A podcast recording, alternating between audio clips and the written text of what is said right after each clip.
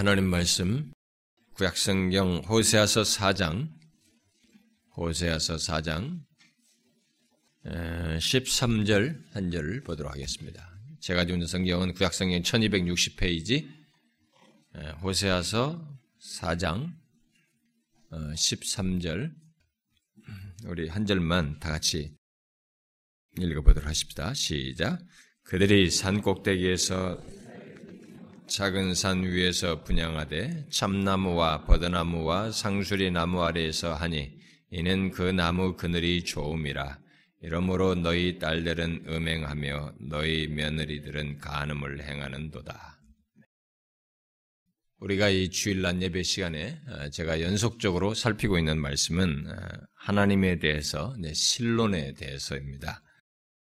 그래서 신론에 대해서 앞으로도 이 본론으로 들어가지 않고 지금 서론적인 내용을 살피고 있는데, 바로 하나님을 아는 지식, 노인가시라고 우리가 합니다만, 하나님을 아는 지식의 중요성을 먼저 알아야 될 것 같아서 제가 그것을 서론적으로 살펴보고 있습니다.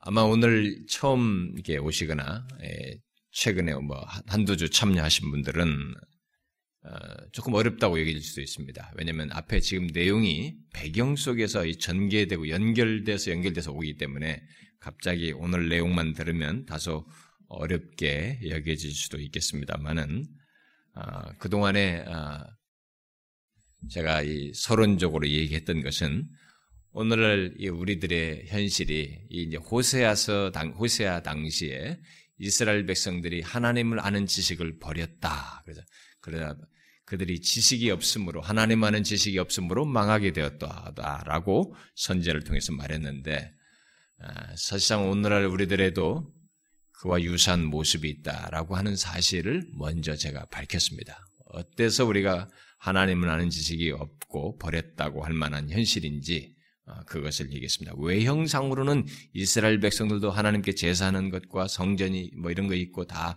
제사장이 있고 모든 외형 조건은 다 가지고 있는데 그들도 제사도 열심히 드리는데도 불구하고 하나님 아는 지식이 없다라고 했단 말이에요. 그런 면에서 우리도 똑같이 교회가 있고 사람들이 예배당에 왔다 갔다 하고 사람들이 그럴듯하게 있지만 그러나 그런 외형만 가지고 말할 수 없는 우리들도 그래서 하나님 아는 지식을 버렸다고 하는 이런 현실이 우리도 있다라고 보고 그런 가운데서 왜 그러면 하나님 아는 지식이 없게 됐는지 원인을 제가 몇 가지로 얘기했고 그 다음에 뒤에 이어서 하나님을 아는 지식을 버린 현실 속에서 생겨나는 하나님 왜곡이 뭔지를 제가 뒤이어서 얘기를 했습니다.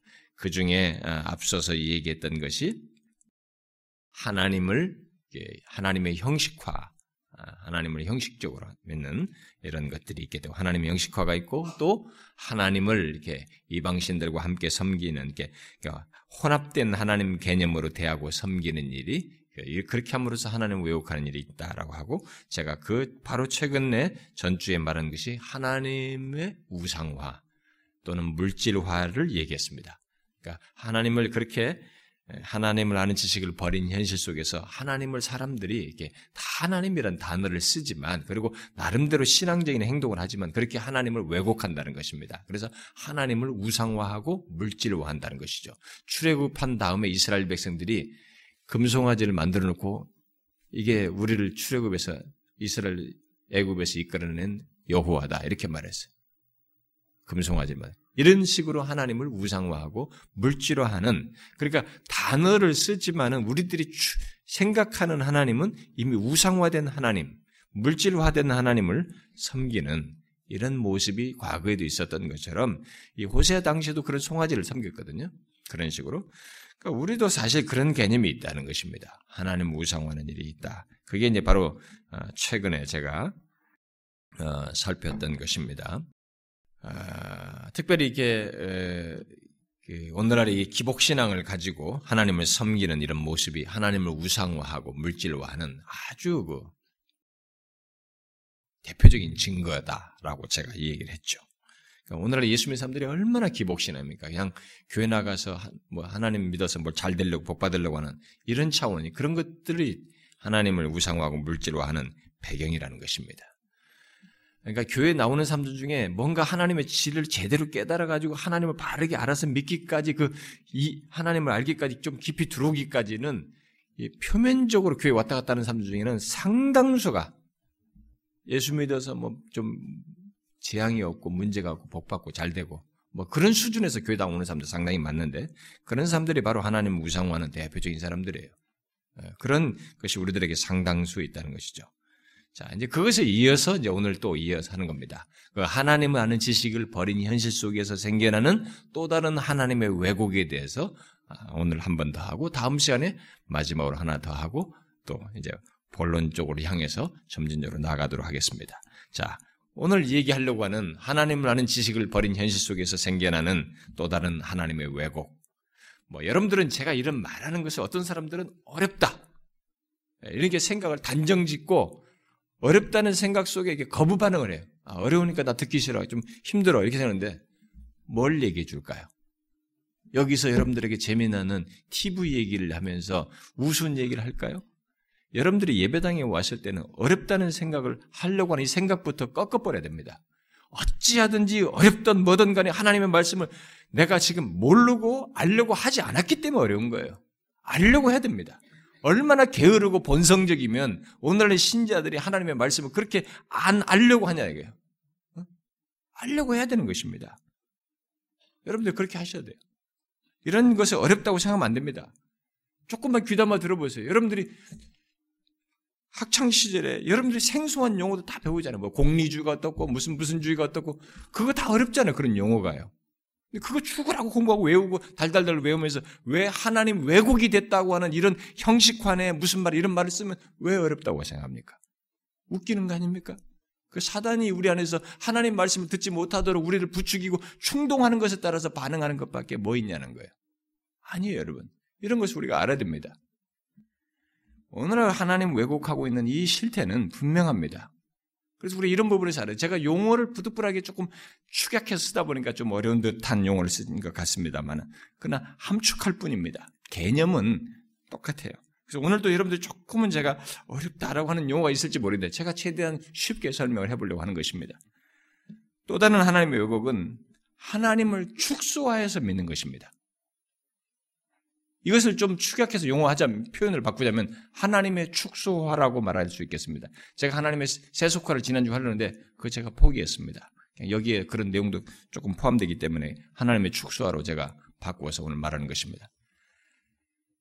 하나님을 아는 지식을 버린 현실 속에 반드시 생겨나는 하나님 왜곡이 있어요. 그건 뭐냐면 하나님이 축소된다는 거예요.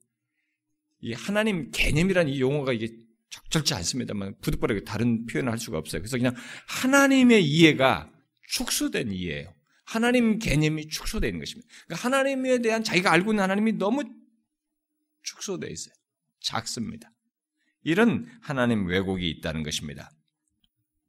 하나님의 축소화에 대해서 어떤 사람은 좀 의아해할 수도 있을 것입니다. 그러나 하나님을 아는 지식이 없는 사람들과 그런 현실 속에서 흔히 볼 수 있는 것 중에 하나는 하나님을 계시된 그대로 이 성경에 자신을 계시해 준 그대로의 하나님을 알지 못하고 그 하나님을 축소시켜서 또는 치우쳐서 한 면만 하나님의 어떤 한 면만을 알고 대하는 그런 일들이 흔하다는 것입니다. 단순히 개인적으로도 그렇게 할 뿐만 아니라 하나님을 아는 지식을 버린 현실 속에서 생겨나는 것은 이런 축소화가 대세적으로 일어났다는 것입니다. 대세적으로 일어난다는 거예요. 지금 이때 당시도 지금 그런 현상인데 하나님을 축소화해서 믿는 일이 한 개인 몇몇 사람이 아니라 대세적으로 이런 일이 있게 된다는 것입니다. 그리고 이것은 지금까지 살핀 내용들에 엮이어서 자연스럽게 나타나는 것이기도 합니다. 특히 하나님을 우상화 또는 물질화하는 것의 연장선상에서 이 하나님의 축소화는 생각해 볼 수 있어요. 왜냐하면 하나님을 우상화하고 또는 물질화하는 것의 것 자체가 하나님을 축소시키는 것이기 때문에 그렇습니다. 그래서 지난번에 살폈던 말씀, 곧 하나님의 송아지상을 두고 하나님으로 섬겼던 사실을 가지고도 하나님을 축소한 것에 대해서 말할 수 있습니다만은, 하나님을 아는 지식을 버린 호세아 시대에 하나님의 축소화를 보여주는 또 다른 내용이 이 호세아서에 더 있기 때문에 그중 하나인 오늘 읽은 본문 말씀을 통해서 바로 이 하나님의 축소화를 언급을 하려고 합니다. 오늘 읽은 본문을 보게 되면 하나님을 아는 지식을 버린 이스라엘 백성들이 산 꼭대기에, 산 꼭대기나 또 작은 산들에 있는, 어, 작은, 어, 산, 뭐, 또 들, 그런 데서 거기에다가 이 불법적인 성소들과 이 제단들을 두고 거기서 제사를 드린 것을 말하고 있습니다. 어, 북이스라엘이 어, 처음에는 제가 지난번에 송아지 그 얘기할 때 말한 것처럼 이스라엘 백성들이 그 성전으로 가지 못하도록, 예루살렘을 가지 못하도록 하기 위해서 북이스라엘들을 베델과 단 두 곳에다가 단을, 제단을 쌓고 거기에 송아지 상을 만들고 이것을 여호와다고, 하나님이라고 하면서 믿도록 했습니다. 그래서 북이스라엘 사람들이 남방 유다에게 귀속되지 않도록 하려고, 그들에게 마음이 돌아가지 않도록 그렇게 했어요. 그래서 베델과 단 두 곳을 공식화된 성소로 두고 중앙 집권화된 예배를 그 두 곳에서 드리게 했어요. 그렇지만 그런 관행이 오늘 이게 본문에서 보는 것처럼 많은 제단으로 이렇게 점점 점점 점차적으로 이렇게 벌써 우상이잖아요, 이게. 그러니까 이게 벌써 포문이 열려 있는 것입니다. 그래서 점진적으로 많은 제단들이 세워져요. 산들마다. 그래서 산당들이 많이 생기게 됐습니다. 이 산당들에서 예배 드리는 것이 점차적으로 이렇게 드린 것으로는 점차로 대치되게 됐죠. 자, 그곳들에서 드려지는 많은 희생 제물들은 이게 바알이나 제, 이 아세라 같은 이런 우상에게 자체에게 드려진 것인 것도 일부는 있지만, 사실상 그런 데다가 희생 제물을 드렸을 때는 바알과 아세라라고 하는 이방신들이 믿었던 그 우상을 연상시키는 요소들을 이렇게 뒤섞어서 그런 것을 수용해가지고 여호와 하나님께 드리는 것이었어요, 이들이 그런 산당에서. 그러니까 바알과 아세라를 섬길 때 가졌던 그런 여러 가지 요소를 섞어가지고 하나님께 이런 희생제물을 드렸던 것입니다. 그들은 특히 어, 본문에 언급된 그 나무들에서 제사를 드리고 그 드린 제사물을 가지고 자기들이 앉아서 막 나누어 먹고 교제를 했던 것입니다. 그래서 여기 언급된 이 세 종류의 커다란 나무는, 참나무, 버드나무, 상수리 나무는 이 팔레스틴 땅이, 이스라엘 땅이 비가 많이 오지 않잖아요, 잘. 그러니까 비가 많지 않은 이스라엘 땅에서 공통적으로 푸른 나무들이에요. 음, 그리고 무성한 잎을 가지고 있어서 신비와 경외를 유발했습니다. 그래서 사람들은 이 나무들이 그렇게 물이 많지 않은 곳에서 이렇게 왕성하게 자라고 잎이 푸른 것을 보고 이제 그곳에 신들이 머문다고 자꾸 생각을 했어요. 이방인들이 주로 이제 그런 생각들을 많이 하는 편이었는데, 그런 걸 똑같이 자기들도 수용해서 신들이 머물기 때문에 이렇게 푸르다고 생각한 것입니다. 그래서 선지서들을 보게 되면 음, 이같이 푸른 나무들을 우상숭배와 연관지어서 많이 언급하는 것을 보게 됩니다. 그런데 이 내용에서 우리가 주목할 사실은 이스라엘 백성들이 그 푸른 나무들에서 바알과 아세라를 숭배하는 요소들을 섞어가지고 여호와 하나님께 제사를 드렸다는 사실입니다. 게다가 그 푸른 나무들 속에서 어떤 어떤 신적인 기운 또는 하나님의 기운을 더 크게 느낄 수 있을 것이라고 생각했다는 것입니다. 그러니까 그 나무들이 그렇게 푸른 것이 하나님을 포함해서 신들이 머물기 때문이라고 생각하여서 그곳에서 뭐 제사도 드리기도 하고, 제사 드린 것들을 가지고 와서 그 그늘에서 희생제물을 함께 먹기도 했다라는 것입니다. 이런 사실은 이스라엘 백성들이 하나님을 형식화하고 혼합주의화하며 하고 또 우상화 또는 물질화한 것을 다 말하는 것이기도 합니다. 그러나 그 사실에 우리가 덧붙여서 주목해야 될 사실은 이들이 이렇게 함으로써 하나님을 축소시켰다는 것입니다. 하나님을 너무 축소시켰다는 것이죠.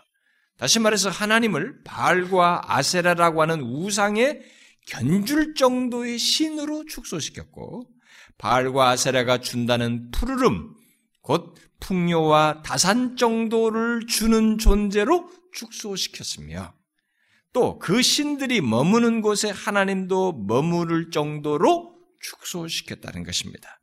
그야말로 하나님을 아는 지식을 버린 이스라엘의 하나님 왜곡은 무한 광대하신 하나님, 우주 만물을 창조하신 하나님, 피조된 모든 세계를 주관하시는 하나님, 비를 내려서 나무를 부르게 하시고 비도 멈추게 하시는 그런 하나님, 그런 하나님 그 정도가 아니고 피조된 세계, 모든 세계를 세계 속에 귀속되어서 그 자신들이 원하는 것 정도 안에서 해결해주는 이방신들에게서나 기대할 수 있는 정도의 수준으로 하나님을 축소시켰다는 것입니다.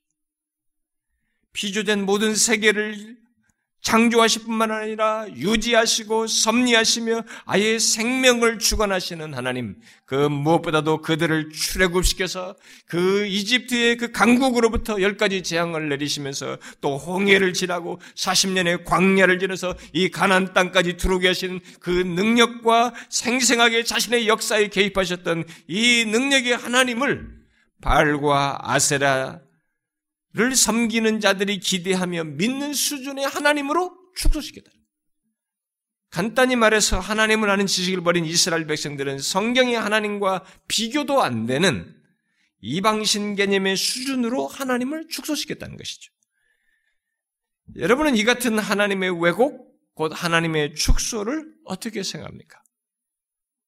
참, 이 사람들 하나님 그렇게 어, 구원을 베풀었는데 말이 그렇게 믿고 어, 그분을 망각하고 이렇게 이런 식으로 하나님을 믿을 수 있는가? 여러분 이렇게 생각하십니까? 지금부터 생각할 일은 우리들이에요. 분명 이것은 가벼운 일이 아닙니다. 하나님을 이방신 개념으로 축소시키는 당사자들은 마치 하나님을 자연 속에서 어떻게 보면은 여러분들이 생각할 때는 이게 딱 이렇게 제가 설명을 하니까 당장 나쁘다고 하지만 이들이 그 문화 속에서 환경 속에서 생각할 때는 어떤 나름대로 생각을 빠져들어가는 게 있었다. 앞서도 그런 얘기를 많이 했지만 이들이 이렇게 축소시킨다는 이 용어를 제가 써서 그렇지 이 당사자들은 나름대로 하나님을 자연 속에서 더 가까이 친밀하게 경험하고 교제하는 것으로 생각하기도 했습니다. 그렇게 하면서. 그러나 중요한 것은 그것은 이방인 우상 숭배자들이 신들을 자연을 통해서 알려고 했던 것을 따라서 하나님을 알려고 하는, 하나님을 섬기는 그 수준으로 이렇게 떨어뜨린 거예요. 여러분, 우리는 하나님을 자연을 통해서 알지 않습니다. 그 정도로 일반 은총 안에서 이 창조주가 계실 거야 라고 더듬는 수준이 아니에요. 이방인들은, 이방 숭배자들이, 우상 숭배자들은 그들이 어찌하든지 그들이 믿는 신은 자연을 통해서요. 자연에 못 벗어납니다. 무슨 뭐 계시라고 해봐야 그 자연과 다 맞물려 있는 것들이에요. 그런데 기독교는 하나님 자신이 직접 자기 자신을 계시해 주셨어요. 이스라엘의 역사 속에 들어 그 특별한 계시를 기록한 것이 우리예요. 이게 성경인 것입니다. 그걸 기록하게 했어요. 하나님이 어떻게 그들이 그런 계시를 통해서 하나님을 아는 사람들이에요. 그런데 이들은 이들처럼 이방인들처럼 이방인들이 자연을 통해서 하나님을 알려고 했던 그 수준으로 그게 마치 더 친밀한 것처럼 그쪽으로 빠져들어갔어요. 그렇게 하나님을 축소시켰습니다. 이방인 숭, 우상 숭배자들에게 이 땅의 모든 것은 하늘에 있는 것의 그림자로 생각했습니다. 우상 숭배자들은 대부분 그렇게 생각해요. 지금도 불교도나 힌두교는 같은 맥락에 있어요. 이 지상에 있는 모든 우상 숭배자들은 거의 공통점이 있어요. 땅의 모든 것은 하늘의 그림자다고 자꾸 생각하는 거예요. 그래서 땅에 있는 것들은 천상적인 존재, 음? 천상적인 존재의 이 권세들, 곧 바알과 아세라와 같은 소위 신적인 현존과 함께 살아있는 것으로 생각하려고 했습니다. 바로 번개나 폭풍우, 가뭄, 기근, 지진 등 자연의 모든 권세를 그래서 인격화했어요. 그래서 바알도 뭐예요? 신이라고 하나, 바알이라는 신을 만들었고 이 신은 번개나 폭풍우를 주관하는 신이다. 그 폭풍우와 이런 것들을 그 신과 연관지으면서 인격화한 것이. 우상숭배는 자꾸 그런 식이에요. 그러니까 우리나라도 옛날에 뭐 바다가, 바다의 신인 줄 알고 거기다가 자식을 바치거나 말이죠. 이런 게 했잖아요. 그러니까 그런 걸 자꾸 자연을 갖다가 신, 인격화하고 신격화하는 것이죠. 그렇다 보니까 결국 이방의 우상숭배자들은 자연에 대한 경험에서 신을 알 수 있다고 생각했고 자연 현상을 신과 연관지어서 생각했으며 그러한 신을 향해서 숭배 행위를 했습니다. 그래서 메마른 땅에서 비를 내려 풍요를 준다고 하는 바알 같은 이런 신, 우상을 만들어 놓고 굉장히 열렬하게 섬겼던 것입니다. 폭풍의 신, 번개신 해놓고 그 신을 열렬하게 섬겼던 것이에요. 그런데 문제는 바알 숭배 방식을 따랐던 이스라엘 백성들이 하나님 또한 그런 식으로 이해하려고 했을 뿐만 아니라 하나님만으로는 부족하다고 생각해가지고 바알을 함께 섬겼다는 것입니다. 음? 결국 비를 내려 풍요를 주는 문제는 하나님보다 바알을 의지해야 한다고 생각했다는 것이죠.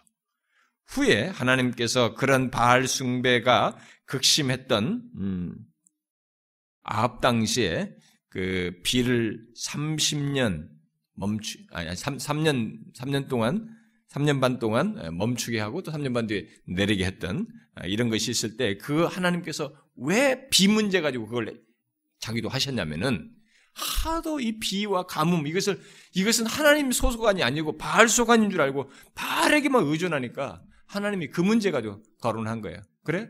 삼 년 반 동안 지금부터 비 안 내린다. 그리고 진짜 안 왔어요? 이제 비 오는 것도 삼 년 반 뒤에 내가 오라고 할 때 올 것이다. 진짜 그렇게 하면서 그걸 깨트려버렸습니다. 그들이 믿는 것이 거짓이라는 걸 깨트린 거죠. 어쨌든 하나님은 그런 식으로 그 하나님을 그런 식으로 대하는 것을 거부하셨죠. 어? 지적하셨습니다. 근데 여러분 우리가 생각해 보세요. 하나님을 그런 식으로 이렇게 축소시켜서 생각하는 걸 한번 생각해 보십시오. 하나님을 얼마나 축소시키는 거예요. 우리가 성경에서 알고 있는 하나님과 너무 비교해 볼 때 너무 작은 하나님이에요. 너무 제한적인 존재로 여기는 것 아니에요? 이 같은 하나님의 축소와는 더욱 다양하게 나타날 수 있고 실제로 호세아 시대에 나타나게 됩니다만 중요한 것은 그런 하나님의 축소화가 어떤 토양에서 생겨났느냐. 이것이 한 개인 정도가 아니라 이런 식 보편화 나타난 것이 어떤 토양에서 생겨났느냐는 거예요. 어떤 토양 또는 어떤 배경 속에서 생겼다고 그랬어요? 바로 하나님을 아는 지식을 버린 현실 속에서 이런 하나님의 축소화가 보편적으로 나타났다는 것입니다. 자, 바로 그런 면에서 하나님을 아는 지식을 버린 오늘날의 현실 또한 하나님을 축소하여 믿고 대하는 일이 제법 흔하게 있는 것이에요. 그런 같은 맥락에 생각해 볼 수 있는 것입니다. 다소 복잡해진 것 같지만 실상은 호세아 시대 사람들과 별로 다를 바 없습니다. 하나님 축소화시킨 것에 대해서. 자, 보십시오. 오늘날 교회 안에 있는 사람들이 하나님을 아는 지식이 온전하지 않다 보니까 그들이 생각하는 하나님이 어떤 하나님인가를 한번 조사해 보면 응? 굉장히 축소되어 있어요. 굉장히 제한적이고 축소되어 있는 것을 보게 됩니다. 그렇다고 하는 것을 제가 한 세 가지 정도만 얘기하겠습니다. 첫 번째로 말하고 싶은 것은 가장 확실한 모습인데 그것은 하나님을 현실 문제를 여기 이스라엘 백성들처럼 현실 문제 그들은 비, 풍요, 다산 요 정도인데 바로 이 현실 문제를 해결해 주는 정도의 신으로 축소시켜서 믿는 것입니다. 오늘날 교회 안에 나오는 사람들 중에 하나님이 그런 차원에서 하나님을 축소시켜서 믿는 사람이 한둘이에요? 기복신앙이 보편화돼서 그런 것에서 나타났다시피 이게 우리에게 보편적인 모습입니다. 하나님을 생각할 때 성경이 계시된 대로의 하나님의 존재의 탁월하심과 놀라운 성품들을 그대로 알고 신뢰하는 대신에 그의 능력 정도, 하나님이 우리의 삶을 풍요롭게 해주고 내 인생의 어떤 것들을 잘해주는 그런 차원에서의 능력 정도, 그것도 하나님의 능력이라는 것도 이렇게 막 우주 만물과 모든 것을 섭리하시는 가운데 나타나는 능력이 아니라 내 개인의 문제, 나의 삶의 현실, 이것을 해결하는 것 정도의 능력을 주로 생각하면서 그에게 구하는 일이 흔하게 있습니다. 어떤 사람들은 그것으로도 부족하다고 해서 보충할 필요를 느껴가지고 다른 의지거리를, 하나님도 그렇게 구하면 그분의 능력도 의지하고 구하, 기도하는 뭐 태도를 취하면서도 다른 의지거리를 두고 붙드는 일도 합니다. 심지어 어떤 사람은요, 교회 나면서도 점치는 일까지 해요. 저는 가까운 사람들 쪽에서 제가 그런 얘기 많이 들어요. 가서 점도 치고 한다는 거예요. 근데 그런 사람이 집사래요. 나는 그런 걸 알면은 교회가 당장 그런 사람은 집사직을 이렇게 정지시켜야 된다고 봐요. 그 사람들은 하나님의 이름을 모독한 사람들이에요. 그가 믿는 하나님이 가짜라고 하는 것을 스스로 행동으로 드러낸 것이 이런 식의 행동을 하는 거죠.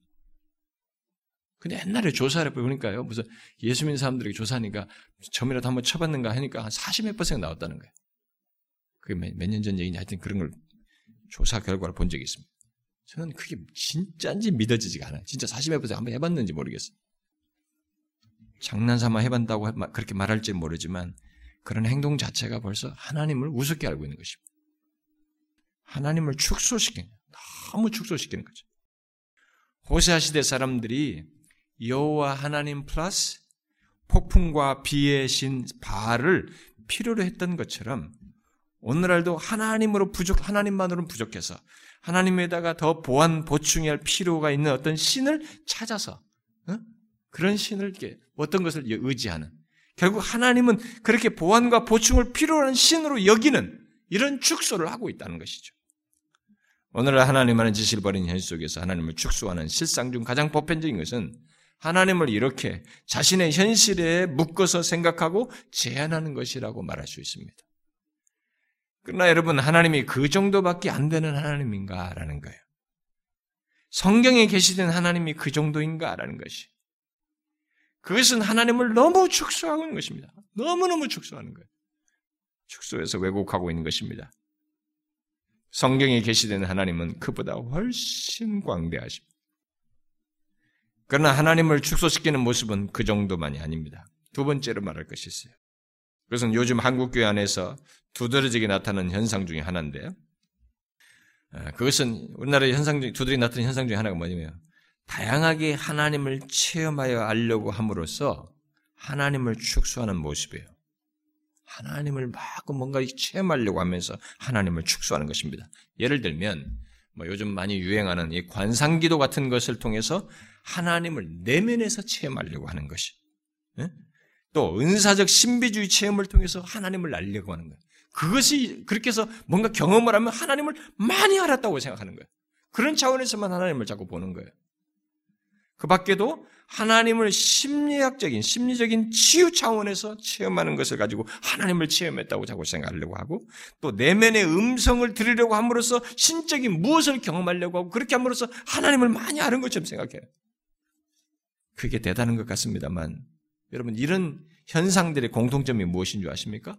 모두 하나님을 자신들의 주관적인 이해와 체험적인 차원에서 알려고 한다는 거예요. 그러니까 뭐예요? 벌써 자기 주관에 묶어두니까 철, 굉장히 하나님을 축소시키는 거예요. 그러니까 주관, 그러다 보니까 이 사람들은 주관적인 체험에만 자꾸 집중하게 됩니다. 이런 식의 신앙 태도와 추구들이 마치 굉장히 깊고 수준 높은 것처럼 여겨지며 많은 사람들에 의해서 추구되고 있지만, 우리가 알아야 할 중요한 사실이 있습니다. 그것은 그들이 하나님을 축소화함으로써 하나님을 크게 왜곡하고 있다는 것입니다. 이런 어떤 면에서 그래, 그럴까요? 그것은 우리들이 하나님을 생각할 때 크게, 하나님을 이해할 때 크게, 일단은 용어상으로 보면 크게 두 개로, 두 측면으로 생각할 수 있어요. 하나는, 하나님은 우리가 미칠 수 없는 하나님 고유의 초월적인 면이 있어요. 하나님의 초월성이 있습니다. 그러니까 우리 밖에 있는 거예요. 인간에 의해서 좌우되지 않는 영역에 고유하게 하나님 자신의 고유한 영역을 가지고 그 초월적인 면이 있는 것입니다. 하나님의 초월성이 있어요. 또 다른 측면이 뭡니까? 우리가 흔히 말해서 내재성, 하나님의 내재성이에요. 이쪽은 초월성이라고 말하면 내재성이라는 말을 씁니다. 더 쉬운 말로 말하면 이쪽은 우를 넘어서서 계시는 또는 위에 계신 하나님, 이런 표현을 쓸 수 있고, 내재성은 우리와 가까이 하시는 하나님, 우리의 삶 속에 들어오신 하나님, 뭐 이런 표현을 쓸 수가 있겠습니다. 그렇게 하나님의 초월성과 내재성으로 나눠서 생각할 수 있는데, 지금 제가 말한 이런 것은 경험에 자꾸 묶는 것은 하나님의 내재성만 생각하고 있다는 것입니다. 그것조차도 왜곡되게. 이것은 작은 것이 아닙니다. 그것은 하나님을 한쪽 면만 보고 믿는 것이고 특히 주관적인 차원에서만 하나님을 바라보고 믿는 것입니다. 그러나 오늘날 기독교에는 내면의 신을 추구하도록 만들고 있는 그런 영성을 추구하도록 하는 현대 이 세상 정신이 포스트 모던적인 영성 추구에 편성해가지고 하나님을 계시된 대로 알고 믿는 대신에 이런 식으로 축소화된 하나님, 곧 내면에서 체험할 수 있는 하나님으로 열렬히 추구하고 있어요. 오늘의 기독교가, 세계 기독교가 다 그래. 미국이든 우리 한국이든. 옛날 이방 종교인들이 자신들의 내면에서 신들의 음성을 들으려고 했고 또 직관에 귀를 기울였던 것처럼 오늘날도 자꾸 자아의 목소리를 듣고 내면에서 느끼는 무엇을 하나님으로 여겨서 추구하려고 하는 이런 현상을 자꾸 갖고 있습니다. 이런 현상은 하나님을 축소시키는 것 정도를 넘어서서 아예 하나님 아닌 것을 추구하는 것이라고 볼 수 있어요. 왜곡된 하나님이에요.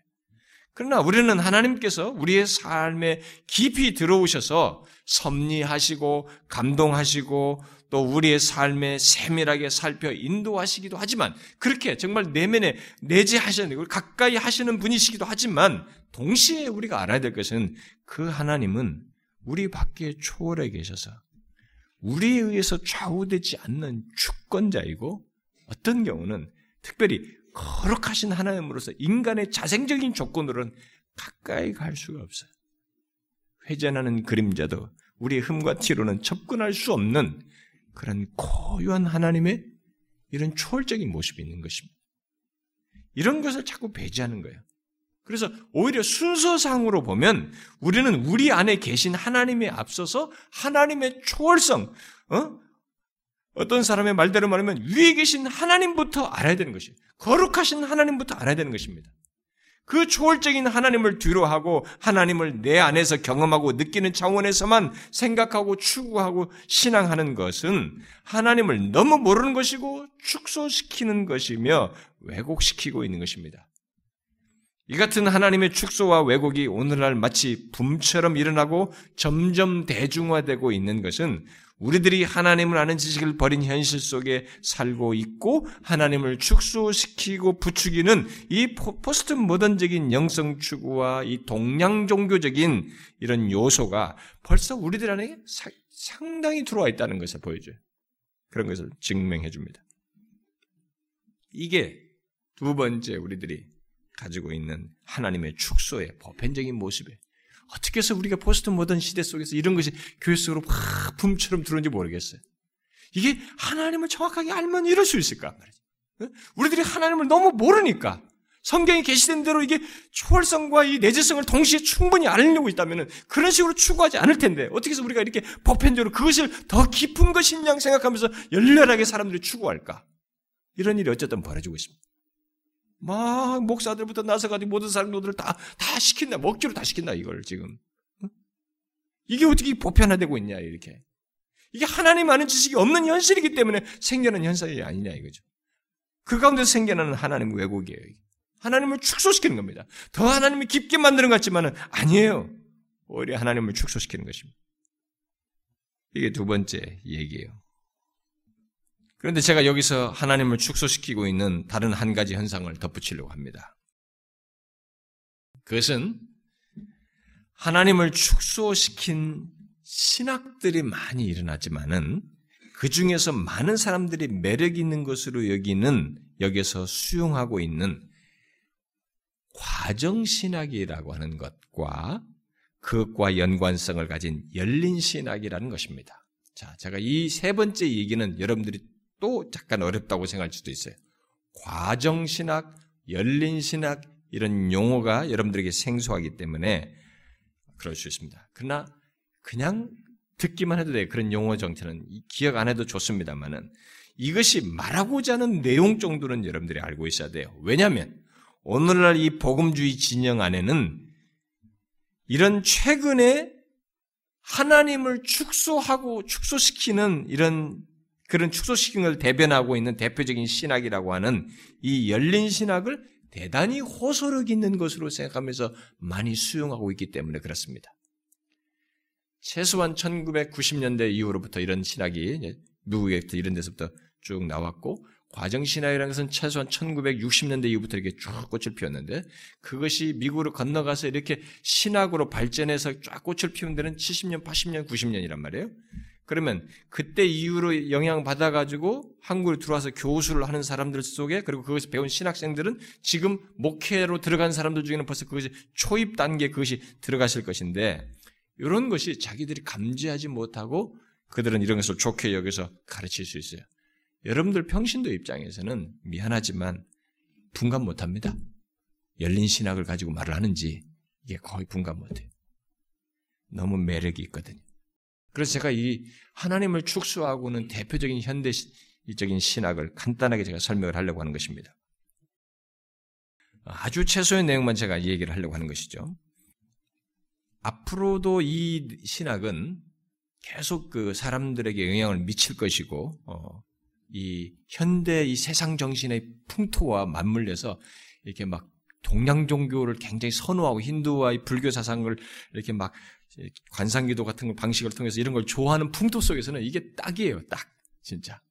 어? 이 과정신학과 열린신학이 너무 좋은 딱 잘 맞는 것이에요. 그래서 앞으로 더 사람들에게 호소력을 갖게 될 것입니다. 그래서 잠깐만 여러분들이 이것을 알 필요가 있어요. 아, 과정신학이라고 하는 것은 과정이라는 것은 뭐 프로세스예요. 우리가 과정이다 영어이잖아요. 그걸 부득불하게 이 단어를 쓰는 것입니다. 이 과정을 이상으로 생각하는 그런 이제 철학에서 온 건데요. 이 과정신학이라고 하는 것은 과정철학이라고 하는 세상 철학을 기독교가 수용해서 만든 것입니다. 그러면 과정철학은 도대체 뭐냐? 물을 수 있겠죠. 제가 아주 간단하게 한두 문장으로 얘기하겠습니다. 과정철학은 뭐 서양의 철학자들 중에는 뭐 헤겔이나 뭐 어, 셸링 같은 어, 철학의 사고체계에다가 서양 철학에는 없는 불교적인 우주관, 동양 사상이 쫙 섞어가지고 만든 것입니다. 그래서 서양 철학사의 이단적이라고 할까? 별종 같은 것이 바로 과정철학이에요. 서양 철학과는 잘 안 맞는 그런 것이 그래가지고 이게 이제 처음에는 반응이 별로 없다가 팍 센세이션을 일으킨 것입니다. 음? 이것을 그런 것을 이렇게 불교 사상 우주관과 이게 수, 수용해가지고 영국의 이 화이트헤드라고 하는 이 사람이 주장한 것입니다. 처음에는 이게 크게 유행하지 않았어요. 근데 미국 가서 교수하면서 크게 터지게 됐는데 특별히 그의 제자 하츠손이라고 하는 사람으로 이제 이어져서 발전하게 됩니다. 그리고 그것을 뭐 이름은 몰라도 좋습니다만 제가 일단 이 얘기는 해야 되겠습니다. 이렇게 세상 철학자의 수준에서 이 화이트헤드와 이 하츠손 같은 사람에서 이게, 이게 철학으로서 이게 사람들에게 소개됐는데 그 소개되는 타이밍이 뭐냐면 이 포스트 모더니즘과 이런 불교에 막 사람들이 관심을 막 가질 때예요. 그런 것이 막 붐이 일어났을 때예요. 토마스 머튼 같은 사람에 의해서 미국에서 막 붐이 일어나고 리차드 포스트 같은 사람에서 쫙 그런 것이 막 연이어질 그런 타이밍에 이런 학문도 미국에서 쫙 폭발한 것입니다. 이, 저기 이 영국 사람이 가지고 영, 미국에 가서 이렇게 제자에 의해서 더 발전하게 됐죠. 이게 딱 타이밍이 맞았어요. 그런데 문제는 뭐냐면 이, 이런 세상의 철학을 존 카비라든가 데이비드 그리핀이라고 하는 이런 사람이 기독교에다 싹 수용해버려요. 그래가지고 신학화한 겁니다. 그래서 과정신학이라는 것이 발전돼서 나타납니다. 그렇게 이 과정신학을 복음주의 진영에 있는 신학자들이 다양하게 이제 받아들이고 또 어, 받아들이는데 그 중에 열린 신학이라고 하는 것을 영어로는 오픈 페이즘이라고 합니다. 열린 신학을 주장하는 사람들이 그 신학을 비, 비판하면서도 수용해요. 자, 여기서 이제 궁금한 것은 막 그 정도만 설명하고 주, 궁금한 것은 이들이 어떻게 하나님을 축소시켰는가 하는 것입니다. 음? 그것은 과정 철학과 신학의 사상을 간단히 알면 됩니다. 그들의 사상은 뭐냐? 쉽게 말하면 과정 철학은 하나님을, 이 화이트헤드도 아버지가 목사예요. 목사 아들들이 항상 문제예요. 어, 뭐 니체며 뭐든 하여튼 목사 아들들이 목사 밑에서 제대로 안 배운 애들이 회심 안 하는 사람들이 다 이렇게 불신자라면서 이상한 걸로 하나님을 이렇게 아주 변형시키는 그런 학문들이나 이런 주장들을 주로 많이 하죠. 제 아들도 이게 걱정됩니다, 사실은. 이놈이 어떻게 될지. 근데 이 사람이, 이 과정 철학은 쉽게 말하면 하나님을 제한적이고 여러 면에서 우리와, 인간인 피조물인 우리와 같이 피조계의 한 부분인 신으로 이렇게 생각하는 것입니다. 이게 불교적인 것이죠. 그래가지고 이들은 영과 육 사이, 우리는 영혼과 육은 구분되잖아요. 우리 기독교는. 예, 영혼이 떠나잖아요, 육신에서. 근데 영혼과 육의 계속성을 주장해. 이게 불교적인 거죠. 또 인간과 피조물, 자연의 계속성을 주장합니다. 예? 그리고 그래서 결국 이 화이트헤드도 불교와 기독교가 상호 필요로 하다고 본 거예요. 여기는 보완이 필요하다. 기독교와 불교는 서로가. 이런 주장도 하는 것이죠. 아, 어쨌든 하나님을 제한적이고 여러 가지 면에서 우리와 똑같이 피조계의 한 부분인 그런 신으로 생각했어요. 그들은 하나님을 우리와 함께 되어가고 있다. 하나님은 그 자체로 완전하신 분을 계시는 것이 아니라 becoming, 그래서 되어가고 있고 인간들과 상호작용을 통해서 우리 인간과 계속 상호작용하면서 뭔가를 더 이뤄나가 더 위대한 자아실현을 향해서 나가고 있다라고 본 것입니다. 그런 사상은 불교에 아주 익숙한 우리에게는 뭐 새로운 것이 없어요. 서양 사상에는 아주 이게 센세이션을 일으키는 것입니다. 그런데 바로 그런 논리를 신학화해서 가르칠 때 사람들이 와 이렇게 한 거예요. 인간을 존중해 주면서 인간과 하나님 사이에 이런 것 친밀감도 가지면서 뭔가 우리에게 하나님 이런 것과 연관되는 이 내용이 너무 매력적으로 온 것입니다. 그래서 지금 미국 사람들이 불교에서 심취하는 것 중에 하나가 뭐냐? 과정 철학 이런 사상들이 그들에게 호소력을 갖고 있기 때문에 특별히 대학생들이나 이런 지식인들 사이에서 더 불교가 호소를 갖는 것입니다. 이게 아주 새롭게 여겨졌어요, 그들에게. 하나님을 우리와 상호작용을 통해서 뜻을 이루어가고 자기 실현을 향해 나가는 신으로 말하니까 더 그렇게 매력있게 여겼습니다. 그들은 하나님을 그러다 보니까 항상 변화한다. 하나님은 항상 변화하시면서 우리는 뭐요? 불변하시는 하나님 이렇게 말하죠. 근데 하나님은 항상 변화하시면서 우리의 주권자가 아니라 동반자예요. 우리와 함께 고난을 받으면서 함께하는 이런 동반자로서 우리의 문제들에 관여한 분이다 이렇게 말해요. 그러니까 인간 입장에서 보면 너무 좋은 얘기예요. 계속 모든 얘기가. 자, 이들의 하나님의 축소가 바로 이런 내용 속에서 잘 이루어지는 것입니다. 그러니까 하나님이 우리와 함께 되어가고 인간과 상호작용 속에 자기 실현을 하다 보니까 이 하나님이 어떤 하나님이 되냐면 우리의 미래를 몰라요. 우리와 상호작용에서 계속 이루어가야 되니까 우리의 미래가 어떻게 될지를 모르는 미리 아심이 안 되는 거예요. 전지아심이 안 되는 것입니다. 실제로 이 복음주의 진영의 신학자들 가운데 열린 신학을 주장하는 사람들이 하나님을 개방적인 하나님으로 말하면서 하나님의 개방성이라고도 합니다만 그런 걸 말하면서 하나님께서 우리를 위하여 자신을 제한하시는 하나님으로 묘사하고 또 그렇게 하시는 하나님의 동기를 사랑으로 얘기해. 왜 자기를 제한하시면서 우리와 상호작용 속에서 이뤄나가느냐? 우리를 너무 사랑하고 존중해 주기 때문이다. 그래서 이들이 죽도록 강조하는 주제가 뭐냐? 사랑이에요. 하나님의 사랑을 굉장히 강조합니다. 그러니까 여기에 듣는 이런 설교를 듣는 사람들이 매료되는 거예요. 하나님이 그렇게 나를 사랑하시고 인격적으로 되는 거예요. 우리를 인격적으로 대하신 분으로 묘사하는 것입니다. 그렇다 보니까 많은 사람들이 그런 취지에서 성경을 해석하고 하나님을 말할 때 감동을 받고 은혜를 받았다는 얘기를 해요. 실제로 제가 미국에 있는 어떤 목사, 한국 목회자가 이 열린 신학자들의 그런 견해를 받아들여가지고 막 그걸 설명드려서 하니까 인격적이고 우리의 자유로운 선택을 주신 하나님 이런 얘기하니까 사람들이 굉장히 은혜를 받아요. 자신도 그렇게 은혜 받았다고 말하고. 그러니까 목사도 분별 못하는 거예요. 그러나 중요한 것은 그 열린 신학이 하나님을 축소하고 있다는 것입니다. 열린 신학자 중에 한 사람인 리차드 라이스라는 사람은 하나님을 우리와 똑같이 시간과 사건을 경험하는 분으로서 놀라기도 하시고 잠들기도 하신다는 거예요. 그러면서 하나님조차도 그것은 결국 하나님조차도 미래를 상세히 알지 못한다는 것을 뜻한다는 거예요. 또 그는 하나님은 완전하지 않고 하나님은 변하신다고 주장하였습니다. 그렇게 주장하는 것의 기제에는 계속 이렇게 주장하는 하나님을 제한하는 기제가 뭐냐면 인간의 자유를 보장해 주려고 인간의 자유를 주장하려고 그러니까 하나님은 인간의 자유로운 선택을 존중한다는 겁니다. 뭘 선택하는가? 어떤 선택이나 하여튼 다 보장해 준다는 거예요. 그런 면에서 하나님은 불완전하고 가변적이라는 것입니다. 그 어떤 선택이든 선택을 하게 하고 거기에 따라서 자기가 맞춰가면서 이뤄나간다는 거예요.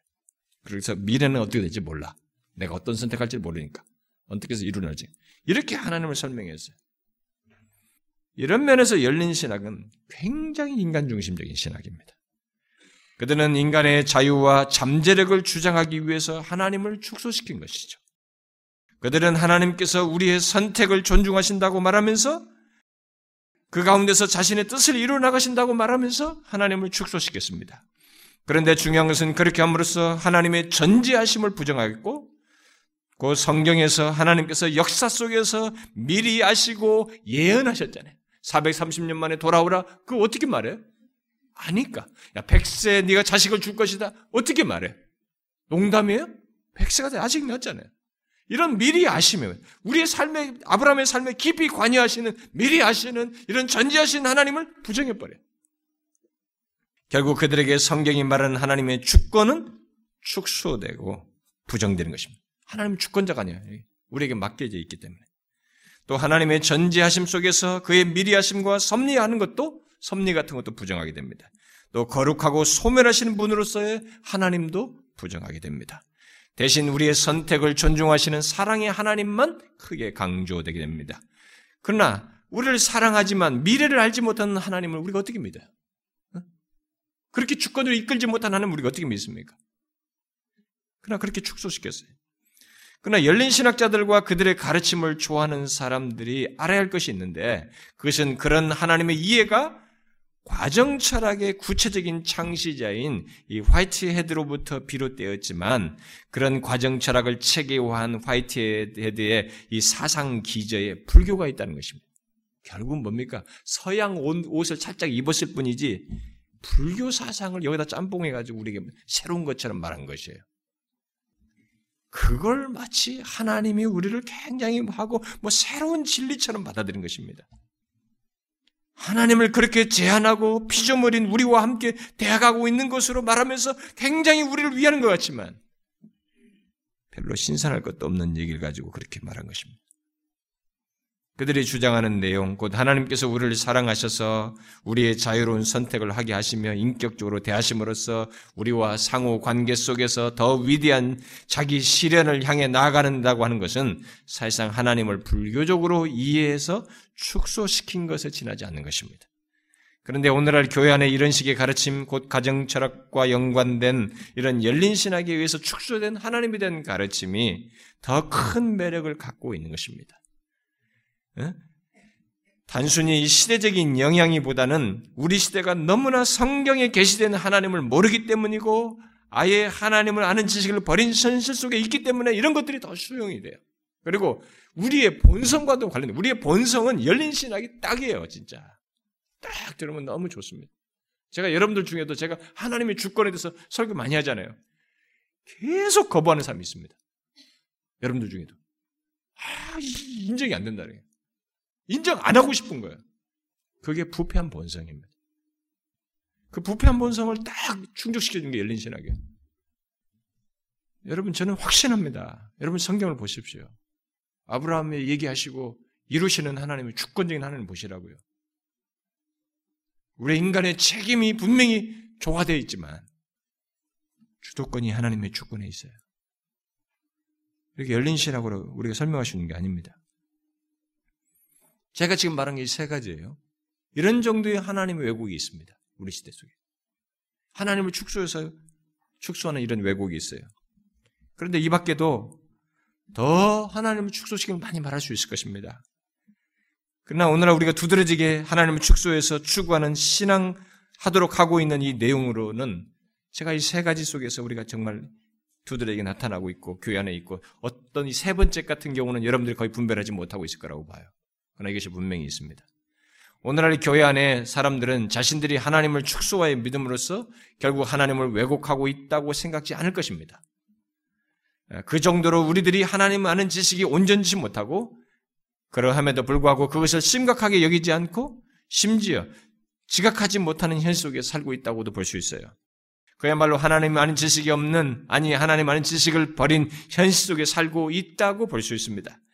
분명 진실한 신자들은 하나님을 더욱 알기를 소원할 것입니다. 아니, 성경이 계시된 대로 하나님을 온전히 알기를 원할 것이에요.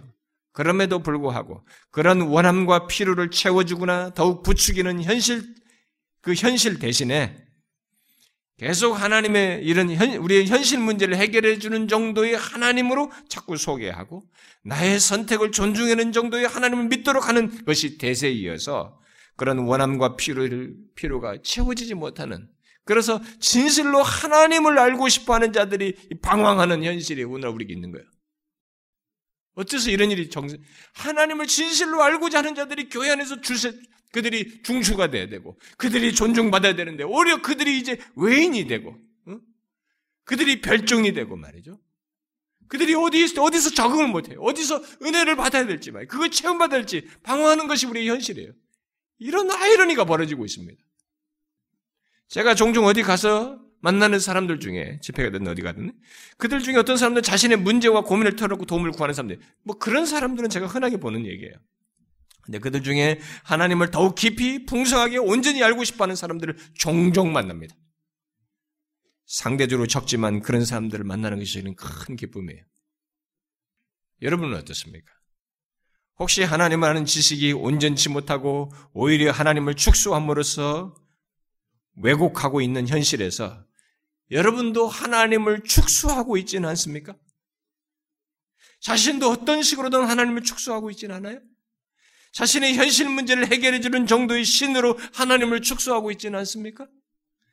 또 하나님의 내재성만 가까이 계신 하나님, 나를 돌보신 하나님, 내 문제 해결해 주시는 나의 내가 내가 수시로 삶 속에서 경험하는 그리고 특별히 내 안에서 경험하는 하나님만을 구하고 있지는 않습니까? 또 하나님의 주권과 함께 미리 아시고 우리를 이끄시는 하나님 대신에 나의 자유로운 선택을 따라서 인도하시는 하나님만을 믿고 그 차원에서 자신을 제한함으로써 우리의 미래를 알지 못하는 하나님을 믿고 있지는 않느냐는 거예요. 그 외에도 하나님을 제한적으로 이해하여서 그저 우리 마음이나 조사는 하나님, 뭐 우리의 일상적인 삶에서 볼 것 같으면 어떤 사람들은 하나님이 내 마음이 막 그 죄만 밝혀가지고 그걸 막 조사해가지고 어? 우리를 혼내시는 하나님. 어떤 사람들은 너무 하나님을 무서워요. 그 사람들도 뭐가 문제가 있어요. 하나님을 마치 내 마음이나 조사하는 그런 분으로 하나님을 믿지 않나. 어떤 사람은 자기가 이 세상에 살면서 아버지에 대한 이상이 안 좋아요. 어? 아버지가 폭군이었고 뭐가 좀 힘들었고 막 이런 관계가 안 좋으니까 하나님 아버지 하면 이게 별로의 친근감이에요. 그러니까 자기가 알고 있는 아버지 수준으로 하나님을 보므로써 하나님을 축소시킨 사람이 있어요. 또 하나님을 마치 우리를 우리의 절대 완전을 요구하시는 하나님을 생각해가지고 조금만 자기가 실수하고 문제 받으면, 인재가 있으면 징벌을 받을까봐, 심판을 받을까봐, 그런 식으로 하나님을 생각하는 사람입니다. 그런 식으로 하나님을 축소시켜요. 어떤 사람은 또 하나님은 내 삶에 너무 무관심하다고 생각해. 멀리 계신다고 생각해요. 그런 식으로 하나님을 이해합니까? 그렇게 하나님을 축소해요? 또 어떤 사람은 큰 사건과 중대한 문제는 하나님의 관심을 보이는 것 같지만, 나의 일상 문제는 관심이 없고 별로, 어? 알지도 못하는 하나님처럼 생각하는 사람도 있습니다. 그렇게 하나님을 축소시켜요. 또 하나님을 자기가 뭔가 하려고 하는 것을 하나님은 자꾸 막는다고 생각해. 방해한다고 생각해요. 하나님을 왜 그런 식으로 생각해요? 너무 축소시켜요. 그렇게 하나님을 대하는 것은 사실 우리들의 일상에서도 많이 생각할 수 있습니다만 하나님을 너무 왜곡하고 있는 것입니다. 하나님을 너무 축소시켜서 생각하는 거예요. 하나님을 그렇게 제한적이고 작은 하나님을 생각하지 마십시오. 성경에 계시된 하나님은 그렇게 작은 하나님이 아닙니다. 하나님은 성경에 계시는 하나님은 무한 불변하시는 하나님이시고 주권적인 하나님이시며 만세전에 우리 자신을 아시고 이 땅에 우리를 두시고자 하는 계획을 세우셨고 앞으로도 우리의 삶을 아시고 삶을 인도하실 것이며 우리의 삶뿐만 아니라 우리의 모든 이 세상에 관여된 나와 관계된 삶까지 아시고 섭리하시는 전능하신 그리고 모든 것을 아시는 전지하신 하나님이십니다. 하나님은 우리의 현실적인 삶에서 필요한 것 정도로 주관하는 그런 작은 하나님이 아닙니다. 하나님은 세상 만물을 창조하시고 그 안에 있는 모든 존재를 주관하시고 그 가운데서 우리의 삶을 섭리하시며 나 한 사람을 인격적으로 대하시는 인격적인 하나님이세요. 또한 하나님은 우리의 조건으로는 다가갈 수 없지만 그런 초월적인 분으로 계시지만 그런 거룩하신 하나님이시지만 동시에 예수 그리스도 안에서 우리와 교제하시는 하나님이에요. 하나님은 무한광대하십니다. 시공간에 제약받지 않으시는 소위 무소부재하시는 하나님이십니다. 그러면서도 이 세상을 통치하시며 우리 삶 가운데 계시는 하나님이셔요. 그래서 창조주 하나님이요 주권자이신 하나님이 바로 우리의 하나님으로서 우리의 삶을 세밀하게 하시고 인도하시는 하나님으로 계신다고 성경은 말하고 있습니다. 보세요. 만물을 창조하신 이가 이 모든 자신의 말씀으로 바다를 쪼갤 수 있는 하나님이 이스라엘 백성들의 그 고민과 그 불평까지 들어서 응답하시고 거기에 행동하시잖아요. 그러신 하나님입니다. 하나님은 초월에 계시면서 거룩하신 분이시면서도 동시에 우리의 삶에 깊이 관여하시고 섭리하여서 인도하시는 그리고 우리에게 말씀하시고 우리가 하나님 앞에 한심, 탄식하며 간구하는 이 기도를 들어서 응답하시는 그런 인격적인 하나님이셔요. 여러분이 알고 믿고 있는 하나님은 어떤 분이십니까? 여러분 중에도 어떤 식으로든 하나님을 축소시켜서 믿고 있는 사람은 없습니까?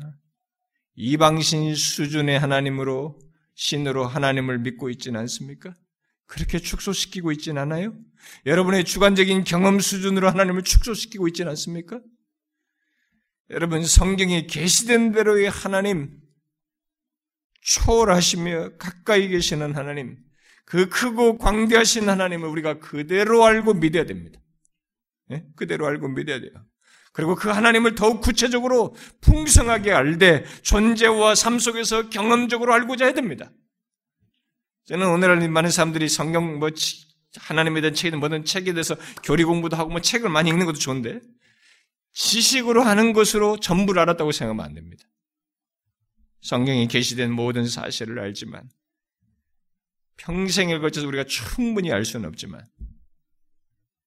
바울조차도 감옥에서 그리스도를 더 알고 싶다고 할 때 그분 자신에 대한 이론적인 교리적인 이해보다도 자신의 삶 속에서 고난을 통해서 그리스도의 죽으심을 본받음을 통해서 더 알고 싶다고 했지만 우리는 하나님 자신에 계시된 모든 것들이 삶 속에서 존재와 삶 속에서 풍요롭게 경험함으로써 알 수 있는 영역 또한 있어요. 그러니까 지식으로 하는 것이 전부가 아닙니다. 하나님의 알매 지식은 이해의 영역을 넘어서서 삶 속에서 경험의 영역에서까지 알 수 있도록 우리에게 많이 열려 있어요. 그런데 인생을 다 소진해도 그 하나님을 다 알기에는 적습니다. 그러니 우리는 끝없이 더 온전하게 균형 있게 상세하게 체험적으로 풍성하게 알기를 구해야 됩니다. 하나님을 이게 풍성하게 알지 못하니까 지금처럼 이렇게 축소돼서 아니까 치우치는 것이에요. 신앙이 왜곡된 것입니다. 하나님에 대한 이해가 왜곡되니 신앙도 왜곡될 수밖에 없는 것이에요. 바르게 알고 풍성하게 알고 체험적으로 알게 하기를 알기를 구하자는 것입니다. 멈추지 아니하고 우리의 목표는 그겁니다. 주님을 더 알고 싶습니다. 신자의 가장 특권이에요. 이 특권을 따라서 주님을 더 알기를 구하는 여러분 되길 바랍니다. 기도합시다. 하나님 아버지 감사합니다. 우리가 예수 그리스도 안에서 하나님을 알기 시작하여 이제 걸음마 단계에 있습니다. 이 걸음마 단계에서, 초기 단계에서 우리가 이 세상 풍조에 휩쓸려서 너무 하나님을 작게 알고 또 내 본성과 내 욕구를 쫓아서 내 경험 차원에서 하나님을 너무 축소시켜서 알고 그 안에서만 하나님을 알려고 하고 그 안에서만 하나님을 경험하려고 했던 그런 모습이 싸우거든. 우리를 용서하여 주옵소서. 우리의 무지함을 용서하여 주옵소서. 주님을 계시된 대로 자신을 우리에게 알도록 풍성하게 계시해 준 그대로 더 풍성하게 알고 그 하나님을 삶 속에서 경험하는 우리들이 되게 하여 주옵소서. 그리할 수 있도록 하나님 우리에게 간섭해 주시고 그 크고 영광스러우신 하나님 세세토록 찬송하기에 조금도 부족함이 없는 하나님을 알고자 하는 열망을 가지고 살아가는 우리들이 되게 하여 주옵소서. 예수 그리스도의 이름으로 기도하옵나이다. 아멘.